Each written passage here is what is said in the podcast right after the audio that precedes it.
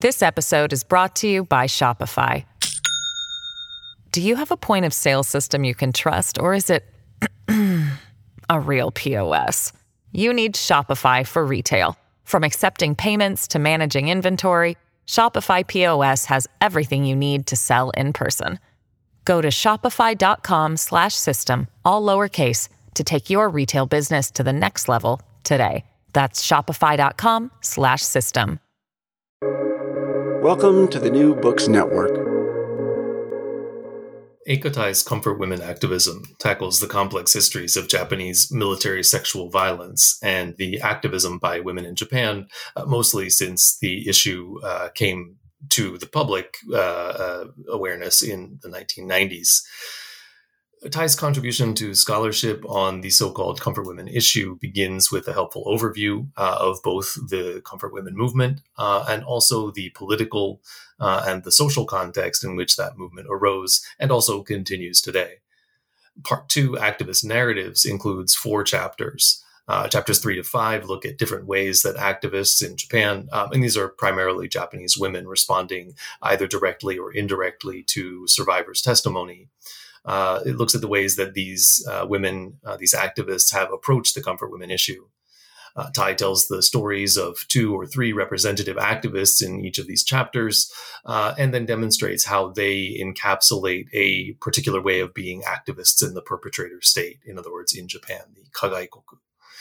Uh, chapter six uh, follows the same structural approach uh, of sort of blending uh, an overall history with these, you know, close-ups, these sort of ethnographic kind of views of individual activists, but ties together some of the threads from previous chapters in its analysis of uh, the particular version of transnational feminism that led to the Women's International War Crimes Tribunal in 2000. Uh, finally, the book's conclusion contrasts uh, this approach, transnational feminism, uh, with the thought of feminist scholar Ogoshi Aiko, uh, and the conclusion uh, introduces the idea of feminism against Japan's military sexual violence, uh, which is the title of the final chapter, chapter seven. Uh, because it breaks new ground in understanding not just the question of military sexual violence, uh, Japan's and uh, uh, beyond, um, but also the histories of philosophical and activist feminisms. Comfort women activism will be of interest to historians of East Asia, uh, gender, social movements, and more. So, uh, Dr. Tai, thank you so much for joining us on the uh, New Books podcast. So, I want to jump just right in, jump right into the book uh, and ask you, uh, starting with your introduction, uh, a couple of questions to get us started. Um, so, your first two chapters, right, this sort of part one of your book, lay out your your topic, uh, your approach, and the history of the movement to find justice for the so-called comfort women. Um, so, can you first tell us a little bit about comfort women um, and some of the related terms that are also in use, uh, and about the comfort women movement? Okay, uh, thank you for inviting um, me, uh, Nathan. And uh, the term comfort woman is a euphemism used for victims of Japan's military sexual slavery. Activists in Japan use quotation marks for the term ianfu, comfort woman, to indicate it.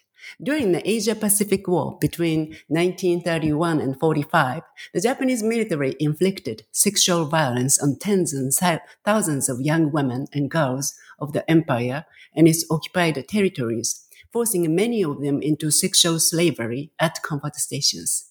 The first comfort stations were constructed in Shanghai in 32 to resolve the problem of sexual violence and rape committed by Japanese soldiers.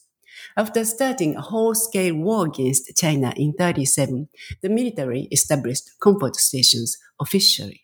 Comfort stations expanded into Southeast Asia and the Pacific after the start of Japan's war against the United States.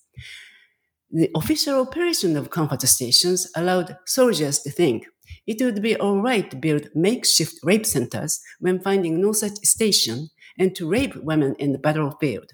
That created the need to make more comfort stations. There was a vicious circle of the forms of sexual violence. I'd like to stress that the comfort women issue refers to all forms of sexual violence by the Japanese military, not just those that took place at comfort stations. This historical fact caught a national and international attention at the beginning of the 90s when some former comfort women came forward and testified about their past. Kim Hak-sun, a South Korean, was the first woman to come out. Kim and other victims from several countries sued the Japanese state, demanding an apology and compensation. Citizens in Japan, mostly women, formed groups to support the women's rights, uh, women's fight for justice. They held testimony rallies across Japan, inviting survivors and listening to their stories. The Comfort Women movement thus began with the act of listening to survivors as the most important political action. From the very start, activists in Japan worked with activists in South Korea, the Philippines, and other countries. The movement in Japan has developed as part of the transnational movement. Its major goal is to make the Japanese government accept the history and take the state's responsibility. Yeah, so that, thank you um, for uh, laying that out, and in particular for making the the uh, the sort of distinction between formalized and non-formalized sexual violence, but also explaining how they they fall together under this uh, category of the sort of comfort women issue. Uh, that's really helpful, I think, because uh, that I don't think that that's something that a lot of people are sort of aware of. Mm-hmm. Um, and and so yeah, I know that was uh, that's that's great. So I'd like to uh, go on to the next question, um, can you tell us about the parameters of the particular piece of the story that you're most interested in, which is the activists in the purpose the perpetrator's state? In other words, the, the subtitle of your book. Okay, the subtitle is very important. With it, I wanted to point to a major aspect of the movement. During my fieldwork, I heard activists say the perpetrator state Kagaikoku again and again. In working with the survivors and activists from victimized countries, they are keenly aware that their country, their state, committed the crime of sexual slavery, a crime against humanity. They have devoted their time, energy, and money to the movement because they are committed to taking responsibility as citizens of the Kagaikoku, the perpetrator state. The subtitle came from them. So, yeah, that's really interesting that it, you know it's coming from the activists themselves. And again, I think that's a really interesting insight for readers of the book to sort of prepare prepare people to uh, jump into it. Good. Um, yeah. So the, the second part of your, uh, sorry, the second chapter, right, which is the second part of your introduction, provides a really detailed history, um, a historical overview of the comfort women movement. And it's very complicated, and I think readers should really uh, dig into it. But uh, what does the audience need to know to follow our conversation today uh, and to understand the movement and its significance, even if not all the historical details? Okay. Uh, the 30 year history of the movement is complicated the movement has evolved as a redress movement and also as a feminist movement. Activists have changed strategies according to the actions taken by the Japanese government. Three actions are important. The first one is a positive one for the activists. That is the Kono statement. Immediately after the coming out of Kim Hak-sun, historians discovered documents that prove the Japanese military's involvement in the comfort women system, and a number of Japanese politicians apologized. In 93, based on the government's own investigation, Chief Cabinet Secretary Kono Yohei made a statement in which the government admitted the military's involvement, expressed its sincere apologies and remorse, and promised not to repeat the same mistake by remembering the issue through the study of history. The Kono statement was acknowledged as Japan's official stance um, on the issue by other countries and by Japan itself, but the government has not taken proper legal measures to implement it. Meanwhile, historical revisionism has become influential in society, making it difficult for activists to push the government to take correct action. The government offered compromise solutions two times, providing payments to survivors. The activists opposed the Asian Women's Fund created in 95 because most money of the fund was raised privately. They opposed the 2015 agreement between South Korea and Japan for several reasons. It neglected victims of other countries and did not invite Korean survivors to the negotiation table. The funds under this agreement came from the government, but the Abe administration made it clear that the payment was not state compensation. The agreement did not include any educational measures for teaching the history of the comfort women. In fact, the government has been denying the history. The activists have been fighting the government's denial of the history and responsibility. The movement has also evolved as a feminist movement, paying close attention to sexual violence taking place in war zones and conflict areas in the world. In the past several years, activists have made extra efforts to connect the comfort women issue to contemporary issues of sexual abuse in Japan, such as the adult video industry and JK business, which targets female high school students for sexual exploitation. In this expansion of the scope, the movement has attracted young people.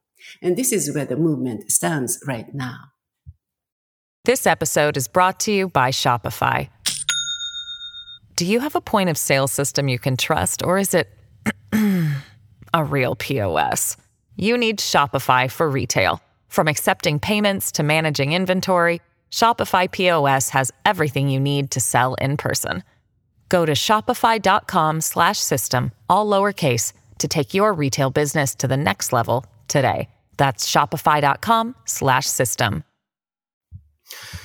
Yeah, so just to um, go back over a couple of what I thought were the really most important points. Uh, this the, for for the activists, um, the difference between private uh, private versus state funded uh, mm-hmm. compensation, right, is a really important one. Mm-hmm. Also, this question that comes up, uh, the Japanese word tojisha, right, like who who is actually involved? Who are the the actual parties to these agreements? Uh, do the victims have voices? Are they allowed to be part of the negotiations? Uh, mm-hmm. the question of whether we're just talking about Japan and South Korea or whether we're talking more generally mm-hmm. about um, uh, you know Japanese military sexual violence, and then finally, and I thought this was the really interesting um, thing that I that will add uh, to the knowledge of even people who are quite familiar with the comfort women issue. This the way that it's transforming itself into a sort of larger uh, movement that deals with current issues of sexual exploitation. Mm-hmm. Um, so that that is uh, uh, uh, um, it really answers my question. What what do readers know need to know uh, and listeners need to know uh, in order to follow along today? Um, so that prepares us to jump into part two, uh, which is activist narratives. and beginning in chapter three, um, you introduce a, a, couple of activists in each of the following chapters, um, and you place their stories in context you use them to illustrate different theoretical and also practical aspects of the comfort women movement um, and its search for justice and solidarity. Um, so each of these chapters is thematic. Uh, so you have chapter three, historical consciousness, chapter four, listening to survivors, chapter five, discrimination against women, and finally, chapter six, transnational feminism. Um, and rather than sort of breaking them all apart, I think maybe we can do this holistically. Um, can I ask you to talk a little bit about each of these major themes and one or two of the activists that you're spotlighting in each chapter so we can sort of see them all together as a story? Okay. Well, I started out with the narratives. In order to make those complicated and diverse stories more understandable for the readers, I found theoretical arguments that would help organize the narratives. I begin each chapter by discussing scholarly arguments relevant to the major theme of the narratives of the chapter. I try to demonstrate how those narratives substantiate, advance, or challenge the theoretical arguments. I organized the narratives around four major themes, as you um, just said.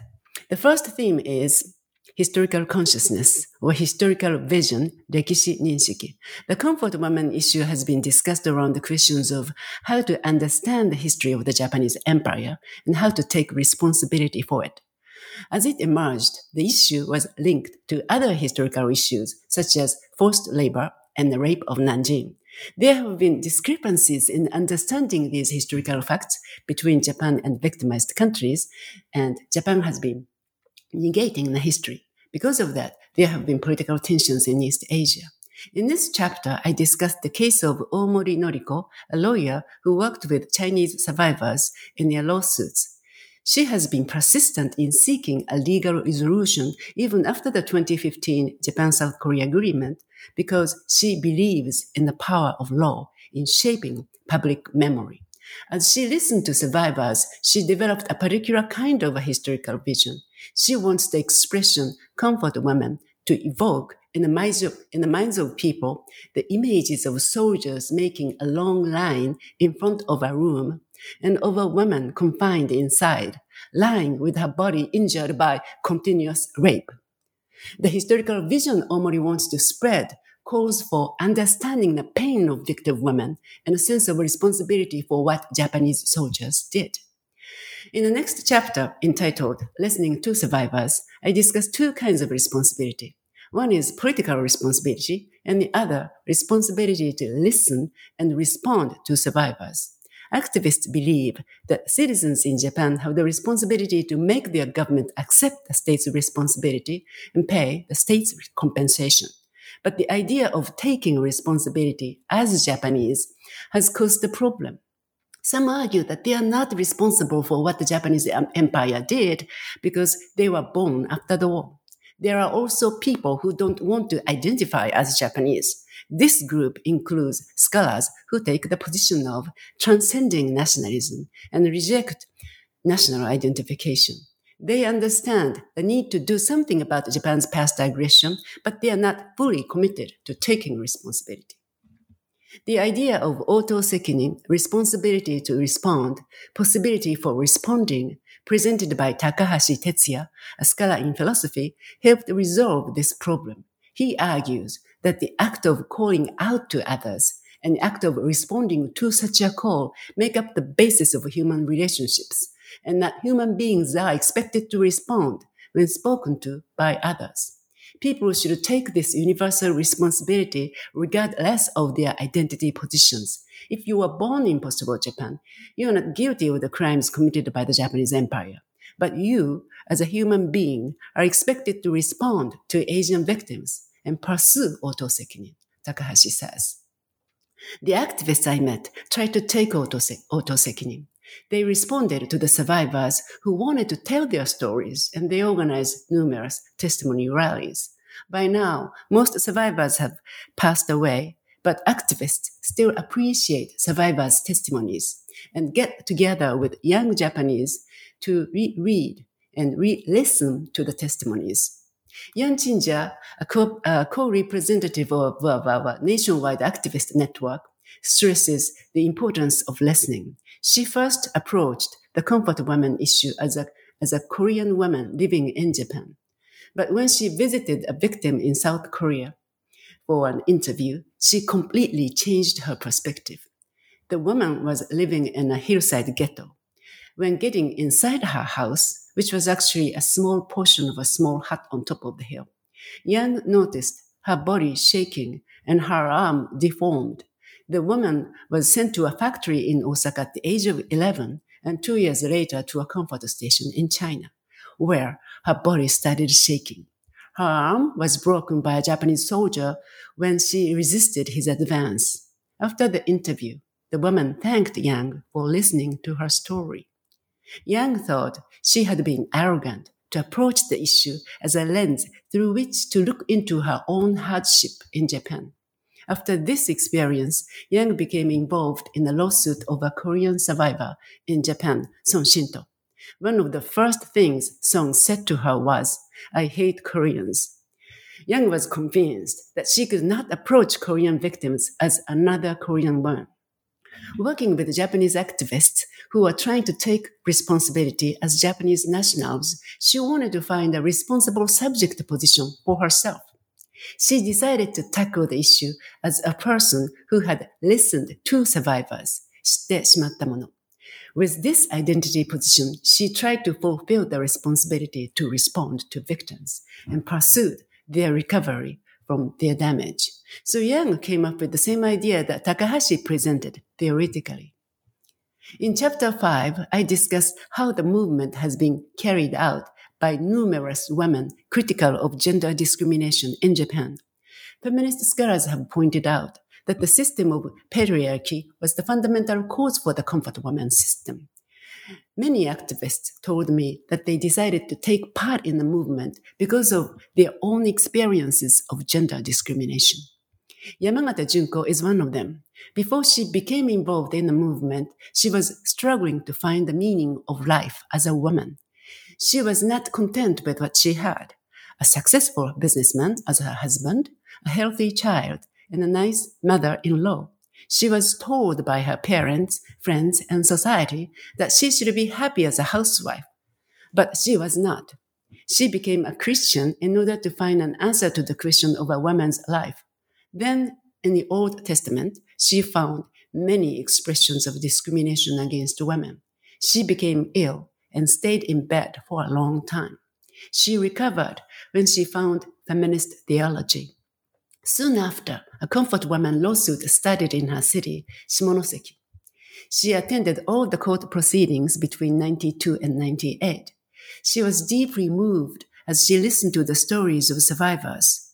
She started participating in Comfort Woman events, and eventually, in 2011, at the age of 70, she held her own event, screening a film about the recent Korean survivor Song Sin-do. After thinking through the gender discourse, Yamagata figured out on her own that the exploitation of comfort women was rooted in a patriarchy pervasive in the world and in an imperial system specific to Japan. Yamagata's story sheds light on how survivors transformed women in Japan. She developed a sense of agency as a woman by learning from survivors I should add that a large number of Christian women have been active in the movement. In chapter 6, I discuss the movement in Japan as part of transnational feminist activism. For women activists in Japan, transnational feminism is possible only when they see themselves as different from other Asian women, that is, as citizens of the perpetrator state. But some scholars have argued Transnational feminism means transcending national borders, asserting women's rights are human rights. The activists I met are critical of this universal position. They have succeeded in developing solidarity with other Asians because of their critical historical perspective. But they confronted the question of how to approach Japanese comfort women. Many Japanese women were taken to comfort stations, but only a few came forward and no Japanese victim sued the Japanese state. It is pointed out that the majority of Japanese victims um, had been prostitutes before becoming comfort women, in contrast to many victims in other countries who had no prostitution experience, who were younger, and who were deceived or forced to become comfort women. This general difference between Japanese and other victims produced the discourse of the virgin prostitute divide. This idea was a source of conflicts among activists at the beginning, but they resolved it by the time they held in 2000 the Women's International War Crimes Tribunal on Japan's military sexual slavery. In this People's Court, Japanese women were included as victims. Its final judgment says that, regardless of their previous experience, women were all forced into sexual slavery. Nakahara Michiko, a historian, played a leading role in the making of the tribunal, working with the late Matsui Yayori, a well-known activist. Nakahara stressed that the trial was significant because it did what was dismissed at the Tokyo International Tribunal of the 40s. That is, to, to prosecute and punish those responsible for the military sexual slavery, including the emperor. When Nakahara encountered the comfort woman issue, she decided to tackle it as an activist. She knew that transnational feminism could be achieved only through activism. For her, it is not an ideal to seek for its own sake, as some feminist scholars have argued, but a practical method for resolving the issue. Like those scholars, she does not want to identify as Japanese, but unlike them, she thinks Japanese people cannot transcend national borders without resolving the effects of Japan's past aggression. She is aware of her privilege as a Japanese national. Nakahara started getting involved in the movement when she met Korean survivor Kim Bok-dong in 94. She told me meeting Kim in person was a shocking, spiritual, and transformative experience. She said that Kim taught her what she had never learned at the highest educational institutions. That is, how violently the world has been treating women. In the early days, many victims cried hard while talking about their painful experiences. But they soon started transforming themselves, and some of them studied activism themselves. Nakahara stressed that activists, including herself, learned a lot from survivors. There was mutual transformation, and she sees it as central to the movement. Yeah, thank you very much for uh, laying that all out there. Uh, I think you know, the the description that you give uh, of all of those chapters together is really helpful because you know you can see how there are you know, legal questions. Uh, that's what you know Omori is mostly dealing with in, in chapter three, for example. Um, uh, the idea of, of testimony, uh, of both listening and then responding to that testimony, this idea of oto sekinin that comes up in chapter four. Um, then, and I thought this was really an interesting thing when I was reading this idea of feminist theology as it was being sort of an entryway for for uh, for Yamagata in chapter five, um, and the way that the sexual violence in uh, the 30s and 40s is connected to a much longer history of patriarchy. So it becomes, you know, a uh, a gender issue, an issue of patriarchy, as well as a, an issue of a much longer history. Um, so we have law, we have uh, testimony and, and, theology, we have patriarchy, and then uh, we sort of, in a sense, return to even though it's it's I guess technically an ex, extra legal, um, you know, a, a proceeding, um, we return to the law again, uh, but also then to uh, you know the power of testimony um, and the uh, the, the, sort of problems of patriarchy with the 2000 Women's International War Crimes Tribunal, uh, which, as you say, is kind of this follow up on what was missed, right, in a way, um, in the, the, the Tokyo war trials um, in in the 40s, and so this sort of activist, uh, practical transnational feminism that comes together. I thought this, you know, it's really interesting to see how it's picking up all of these elements that you're describing in the previous chapters. Um, and that brings us to your conclusion, um, which is part three of, of the book. Um, and in the conclusion, uh, you offer some thoughts about uh, this transnational feminism that's the sort of subject of, of uh, chapter six. Um, you compare the philosophy and the analysis of uh, Ogoshi, Ogoshi Aiko, with the practices of the comfort women movement. Um, and you characterize that overall, um, as a whole, as JMSV feminism. So, feminism against Japan's military sexual violence. That's the JMSV. Um, so, what characterizes JMSV feminism? Um, where does it overlap with or diverge from uh, Ogoshi Aiko's ideas about transnational feminism? Um, I found a new form of feminism in activist narratives. I try to analyze it first by following the theorization of Ogoshi Aiko, as you say, a feminist scholar in philosophy. She focused on Matsui Yayori and the Women's Tribunal. Ogoshi begins by criticizing the women's liberation movement of the 70s for not taking action for other Asian women. During that decade, Matsui traveled in Asia as a journalist and exposed structural discrimination against women in Asia under Japanese economic domination. She cultivated a transnational perspective and launched the Asian Women's the Asian Women's Association in 77 to take political action. This association was one of the first groups in Japan to tackle the comfort women issue. When she found out that survivors wanted those responsible for the crime to be punished, Matsui decided to hold a people's tribunal as her response to the survivors. Ogoshi points out Matsui was aware of structural difference between women in the first world and those in the third world. Thus, Matsui's feminism can be called critical transnational feminism. Feminism, I found in the movement, is a form of critical transnational feminism that is broader in scope and is more complicated in nature. The movement has evolved after the 2000 tribunal and the passing of Matsui a couple of years later.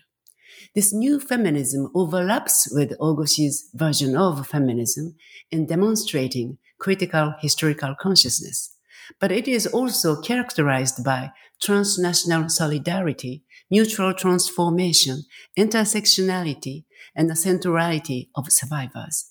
Let me talk about the last two as I have discussed the other features. Intersectionality I mean not only various forms of discrimination, class, race, and gender being intersected, but more importantly, this movement intersects with other kinds of activism. The strength of the movement rests on activists' diverse political interests. Most activists are simultaneously involved in various kinds of political issues. Discrimination against Koreans, the emperor system, remilitarization, and nuclear facilities, among others. Those who only deal with the comfort woman issue are exceptions. I also want to stress that the movement has been carried out by various kinds of women who have different backgrounds in social class, education, and experience. I met a woman who cooked meals for survivors during their visits to Japan. I heard of a woman who stood with a placard in front of the cafe she was running for 30 minutes every day in order to raise public awareness of the issue the movement has persisted because of those women playing a minor role but determined to bring justice to the victims. The most important message I want to convey with, this book is activists in Japan have demonstrated how women of a former colonial empire can develop an ethical relationship with a victimized woman through listening to them sincerely the activists remain conscious of the fact that their movement was initiated by the survivors who had decided to come out.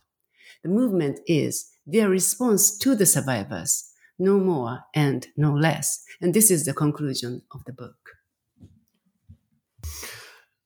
Yeah, so that brings us up to uh, sort of the present day and, and where the movement is now. Um, I'm curious, where do you think the comfort movement, uh, the comfort women movement, is uh, headed from here? Um, and in particular, so what are, uh, from your interactions with the activists, uh, what what do you think they are hoping for? Uh, what do, what do you think they're attempting to do? And, and what do you think will happen? Okay. In post agreement Japan, I have seen some positive signs for the future of the movement. Those activists who have been fighting for 30 years are still firmly committed to resolving the issue. Many of them are now in their 70s and 80s. But they say, I continue to fight until I die. Monthly protests in Osaka, Hiroshima, Shinjuku, Kobe, and other cities are still performed young women have become involved in the issue because of their concern with sexual violence in today's Japan. A message at the recent Shinjuku protest was the comfort woman issue is not about the past, but it is about today's Japan. The movement will persist as part of the transnational movement, which has been going strong. In South Korea, President Moon decided to resolve the issue from a perspective of human rights not from that of diplomatic relations, the perspective taken by the previous administration. Korean survivors filed a lawsuit in their country, and in January 2021, the Seoul Central District Court ordered the Japanese government to pay reparations to 12 survivors. The activists in Japan were rejuvenated by the judgment. Many memorials have been built in other countries, including South Korea, the United States, the Philippines, and Germany. The Japanese government has tried to intervene in the building of those memorials, but its influence is limited. The activists say the fact of Japan's military sexual slavery is common sense knowledge everywhere in the world, except in Japan. Finally, I must say the movement is firmly embedded in a rich history of progressive citizen activism within Japan, I am sure that the Comfort Women movement will persist as part of Japanese social activism. Thank you. Uh, that's actually nice to be able to end on a hopeful note. Uh, such a dark history, uh, and I think that's that's actually one of the things that I took uh, away from uh, the book as well. Um, so I want to thank you for uh, taking the time uh, to talk to us on the podcast and to to really break down, you know, what's what's an incredibly complex issue um, in in such a clear way, uh, both in the book and for our listeners on the podcast. Uh, so I, you know, I hope at some point we'll uh, have a chance to uh, talk again here uh, when when your next uh, book comes out. But thank you again so much for taking the time today. Thank you, Nathan.